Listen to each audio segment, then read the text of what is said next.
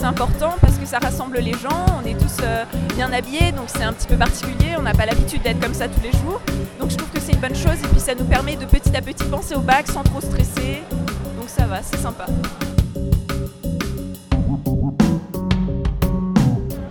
Alors sachant que moi je suis que là ce matin, euh, parce que je pars, pour moi c'était un peu euh, à l'arrache quoi. Enfin genre j'ai juste mis des habits euh, vite pour être un peu fancy, parce que sinon j'étais un peu l'anomalie dans tout ça, mais, mais c'est un peu... Bah, tu te dis c'est dans 100 jours le bac tu vois, donc c'est un peu stressant, mais c'est sympa de voir un peu tout le monde, toutes ces têtes et puis tous les gens bien habillés, c'est cool.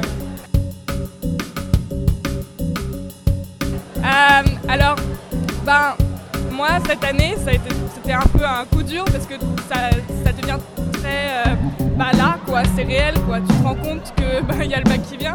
Donc un conseil, euh, renseignez-vous super euh, en avance sur ce que c'est vraiment le bac. et les choses qu'il y a à faire et prenez pas ça à la légère parce que la quantité de travail qu'il y a à faire c'est pas rien Bonjour à tous, nous sommes aujourd'hui le jeudi 28 mars et il fait très beau dehors, c'est peut-être l'un des premiers jours de printemps. Euh, donc les vacances sont, la semaine prochaine, beaucoup de courage encore. Et, et aujourd'hui, l'émission d'aujourd'hui, tout d'abord, Zia et Lumi vont nous parler de la vente de fleurs, enfin de la distribution de fleurs plutôt, qui a, qui a eu lieu la semaine dernière. Ensuite, euh, Marius va nous parler d'une pièce de théâtre qu'il a vue. Ensuite, Timon va nous présenter sa chronique du cinéma. Et enfin, Philippe va terminer en beauté avec son billet d'humeur. Mais tout d'abord, une info du lycée qui aujourd'hui ne concerne que les terminales. À partir d'aujourd'hui, donc le jeudi 28 mars, euh, ceux qui s'occupent du yearbook vont passer pour nous prendre en photo. Et il faut bien qu'on fasse attention à choisir une citation qui va apparaître en dessous de notre photo. Donc euh, bah voilà, préparez cette citation parce qu'il faudra que ce soit prêt avant les vacances.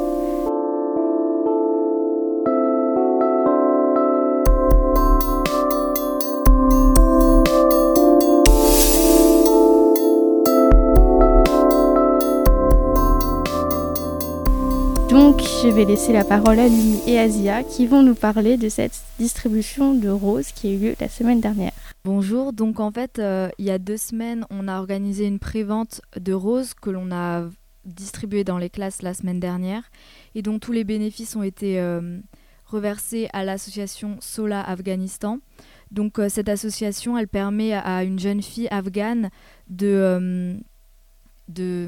accès à un an de scolarité en Afghanistan. Euh, donc voilà, donc euh, cette euh, vente de roses, ça permettait de récolter des fonds pour cette association. Et donc Lumi, est-ce que tu pourrais nous, c'est toi qui as organisé beaucoup cette vente de roses, est-ce que tu pourrais nous en parler?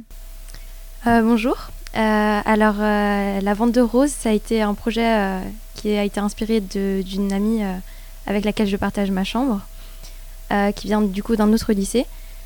Ils ont fait une vente de roses pour la Saint-Valentin, du coup sans euh, bénéfice du coup.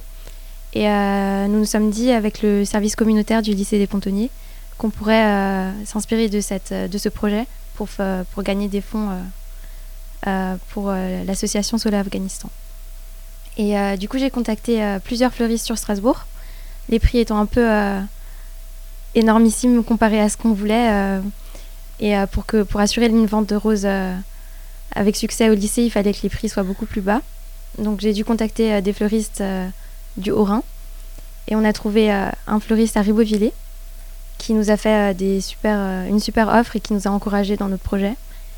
Et ainsi, on a commandé des roses et on les a transportées jusqu'à Strasbourg. Ouais, et donc du coup, pendant cette semaine de pré-vente, on avait un stand au foyer qui nous permettait de... Et chacun, le principe en fait, c'était d'acheter une rose euh, donc de la précommander et de donner un mot euh, qui était destiné à une personne du lycée et d'écrire euh, un mot pour elle, pour cette personne et, on allait distribuer du coup la semaine prochaine, la semaine d'après cette rose avec le mot à la personne en question. Du coup, c'était de, façon anonyme ou non. il pouvait signer ou non le, petit mot. Et les destinataires étaient très, très, très heureux. Ouais. Et on, enfin, je pense qu'on peut dire que ça a très bien marché parce qu'on a fait euh, une recette d'environ 500 euros. Donc euh, voilà, on était très, très contents. Très efficace. Et on avait aussi commandé une marge de roses pour le jour même à vendre. Et on pensait que les ventes allaient continuer jusqu'en fin d'après-midi et finalement à 10h, tout a été vendu. Voilà, et donc pour cette association, donc cette vente de roses, elle est finie. Et il va y avoir d'autres événements euh, à venir. Donc il y a eu déjà euh, une vente de gâteaux au Palais des droits de l'homme. Donc euh, d'ailleurs, on remercie tous ceux qui ont donné, qui ont offert des gâteaux pour cette vente. C'était très, très efficace. On a, ça a également engendré beaucoup d'argent et il, va y avoir un événement sportif aussi avec le lycée à venir. Voilà, merci. Merci beaucoup.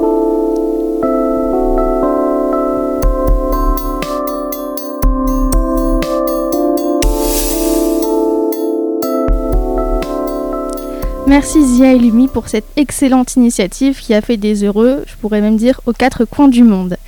Euh, maintenant, c'est Marius qui va nous parler d'une pièce de théâtre euh, qui s'appelle Cortège et qui a été mise en scène par Monsieur Simon, qui est aussi au lycée des Pontonniers. Ouais, en effet, euh, donc le, 20 mars 2019, plusieurs, plusieurs élèves, dont moi-même, on a assisté à la représentation de Cortège au TAPS, Letterie. donc comme dit, une pièce de théâtre mise en scène par Thierry Simon. Et euh, bah, justement, si j'ai choisi de parler de cette pièce aujourd'hui, c'est avant tout euh, pour présenter le, travail euh, de mise en scène de, de notre professeur au lycée. Voilà.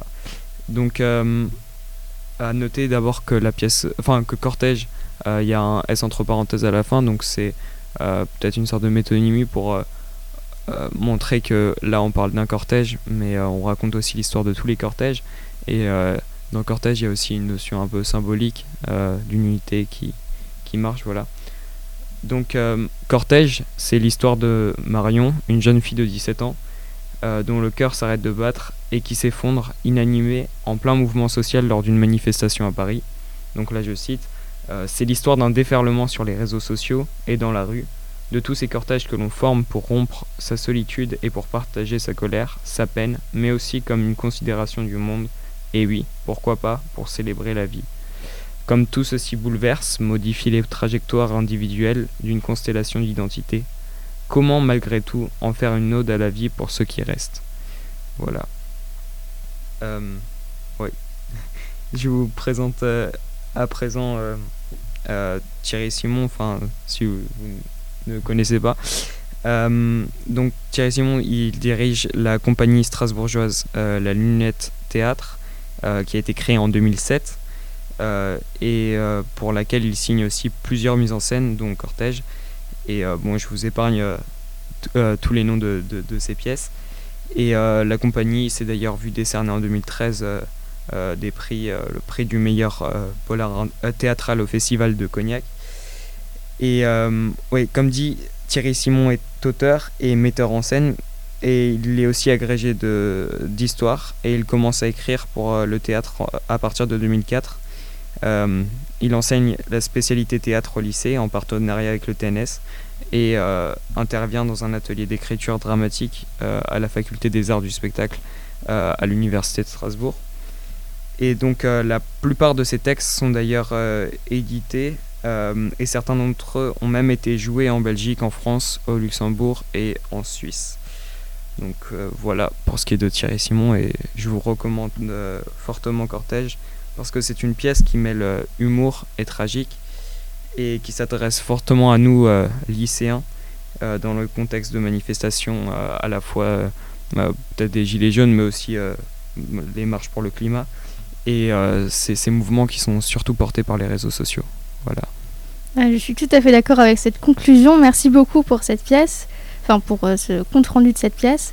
Et c'est aussi intéressant de voir euh, bah, que les professeurs, euh, notamment Monsieur Simon, et pas seulement professeur, mais aussi toute autre carrière de metteur en scène et d'auteur. Merci beaucoup. On va, maintenant passer, laisser la parole à Timon qui va nous présenter sa chronique de cinéma.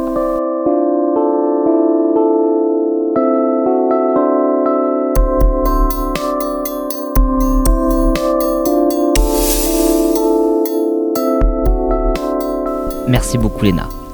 Bonsoir à toutes et à tous. Saviez-vous que le mercredi 27 mars de cette glorieuse année qu'est 2019 est sorti Boy Erased? Si oui, honte à vous de ne pas être encore allé le voir, et sinon, honte à vous de ne pas vous informer un peu plus. Le film est un long métrage américano-socio-psychologique, rien que ça. Il nous plonge dans une Amérique des années 2000, au sein d'une famille au catholicisme extrême, et dont le fils est gay, chose d'une compatibilité relative. Ce calme provisoire sera rompu par la trahison d'un des camarades de la fac, de Jared, c'est le fils, qui, après s'être fait rejeter par ce dernier, pour se venger, décide de révéler aux parents de Jared son homosexualité.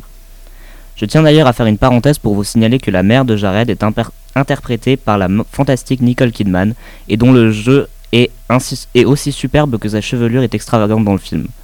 Fin de la parenthèse. La véritable trame de l'histoire se déclenche réellement quand, après cet aveu bouleversant et une scène pleine de larmes, des parents de Jared décident de l'envoyer dans un camp de redressement pour le guérir de ses déviances. Je cite le film. Le film va suivre à présent une structure en montage alterné, présentant la descente aux offerts que représente pardon, ce camp, avec en parallèle des éléments de l'histoire de Jared, ses amours principalement. Le film prend à présent une dimension de plus en plus sombre en nous montrant le quotidien dans ce camp, qui d'abord apparaissant comme positif et bienveillant, mais euh, va petit à petit se révéler la violence physique et psychologique dont il fait preuve sur ses pensionnaires. Le film se noircit en évoluant, et l'on subit avec les personnages les violences que le gourou leur fait subir, jusqu'au climax où la tension accumulée finit par exploser avec haine et violence. Au final, c'est un superbe film qui dénonce avec violence l'horreur de ces camps qui ont été et sont toujours une réalité. Et malgré et autant que grâce à cette violence morale qu'on nous fait subir, Boy Erased est un film juste, beau et intelligent, qui dénonce la cruauté des violences subies par la communauté LGBT+, dans une société encore beaucoup trop fermée. Merci Timon pour un film qui m'a l'air, ma foi, très intéressant et qui aussi souligne l'homophobie toujours présente euh, partout dans le monde et qu'il ne faut jamais oublier. Il faut toujours se battre euh, pour euh, les droits de l'homme. Donc merci pour cette chronique et maintenant je vais, je vais laisser la parole à Philippe pour euh, sa chronique.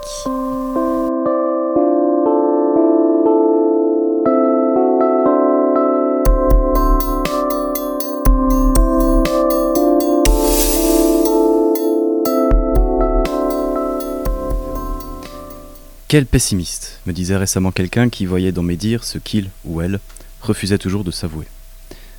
De ce propos dépité suintait une certaine exaspération. On avait osé ternir le dessin édulcoré de sa vision des choses. Mais qu'est-ce qu'un pessimiste? Le pessimiste, c'est celui qui voit le verre à moitié vide, si c'est du vin, à moitié plein si c'est un médicament qui a mauvais goût ou du coca cerise. C'est celui qui prévoit la défaite avant d'ignorer la victoire, qui voit le bonheur comme imprévu et qui méprise l'optimiste. Le pessimiste est un loup pour l'optimiste, et inversement. Les deux se livrent depuis des siècles, une guerre encore plus vieille que le conflit droite-gauche. Reprenant ses caractéristiques, l'un mimant parfois le comportement de l'autre, chacun ne pouvant exister sans son antagoniste, et les deux s'entendant implicitement sur le ridicule des autres façons de penser. Cependant, au pays des réalistes, les pessimistes sont rois. Leurs frères ennemis toujours, eux, sont tolérés, c'est bien, ils nous font sourire, et ah, qu'est-ce qu'ils sont gentils, mais excusez-moi, voilà monsieur Rabougri sur la une qui va nous parler de la crise, juste après le type de la météo qui nous annonce la pluie, et la pub qui nous dit qu'on aura un cancer à 46 ans. Les optimistes, sont eux qui ont tort, évidemment.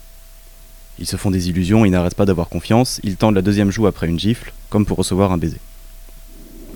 Mais tout ça n'est que chaste monologue aux oreilles frivoles et libertines de nos avides auditeurs et surtout auditrices. Venons-en au concret. Est-il réellement possible de, de distinguer si facilement pessimisme d'optimisme? Eut-on raison de qualifier quelqu'un si rapidement de pessimiste? Est-ce qu'à la manière d'une sauce aigre-douce, l'on peut être aussi bien pessimiste latent avec toutefois des touches d'optimisme? Ou inversement? Mettons enfin une frontière franche et concrète entre optimiste et pessimiste. Réglons ce duel par le seul moyen qui soit légitime pour une telle débâcle, une confrontation par fable de La Fontaine, qui se retournerait dans sa tombe s'il apprenait à quel escient elles sont aujourd'hui employées. Mais que voulez-vous, il faut bien se défendre. Ainsi, mesdames et messieurs les jurés, monsieur le juge, voici la réponse qu'apporta notre cher fabuliste il y a bien longtemps à cette petite querelle benoîte. La cigale et la fourmi.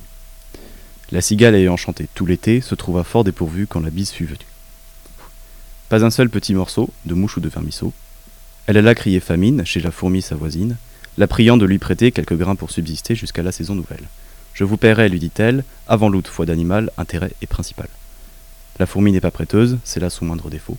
Que faisiez-vous au temps chaud? dit-elle à cette emprunteuse Nuit et jour à tout venant, je chantais, ne vous déplaise.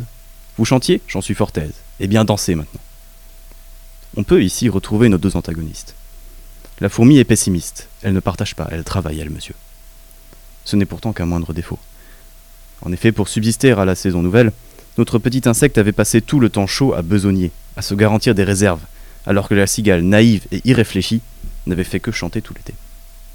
Immédiatement, au premier regard, l'animosité naturelle entre les deux caractères est puissante. Elle est exacerbée par la frustration de notre fourmi, petit animal noir, maigrelet et insignifiant, qui a sacrifié son bonheur à la tâche, son bonheur pour sa survie, son bonheur et donc sa vie. Forcément, cela ne put lui plaire d'entendre chanter la bruyante et joviale cigale, insupportable par sa liberté, pendant les longs mois de soleil où elle courbait les chines sous le poids du labeur qui écrase les classes ouvrières opprimées par le joug du capitalisme. Je m'égare. Je disais donc que la fourmi ne pouvait que mal prendre cet insolent appel à l'aide de la part d'une jeunesse qui ne va pas chez le coiffeur.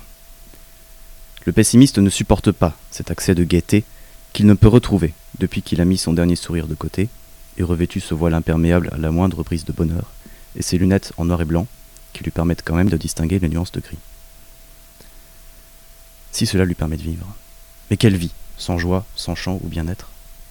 Cette vie le rendant jaloux, au fond, de son ennemi juré, si jaloux au point de ne pouvoir en réprimer un Eh bien danser maintenant, sadique, triomphant, scellant le destin de la cigale soumise aux affres de la famine.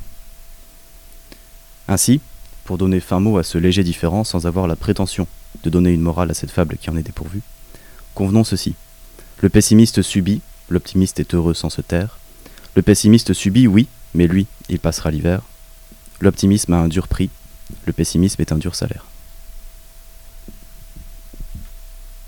Merci Philippe pour, euh, pour cette chronique sur effectivement le pessimisme et l'optimisme dont nous, nous sommes spectateurs tous les jours. Et euh, merci, merci à tous pour cette chronique euh, qui s'achève aujourd'hui, jeudi 28 mars, et à une prochaine fois.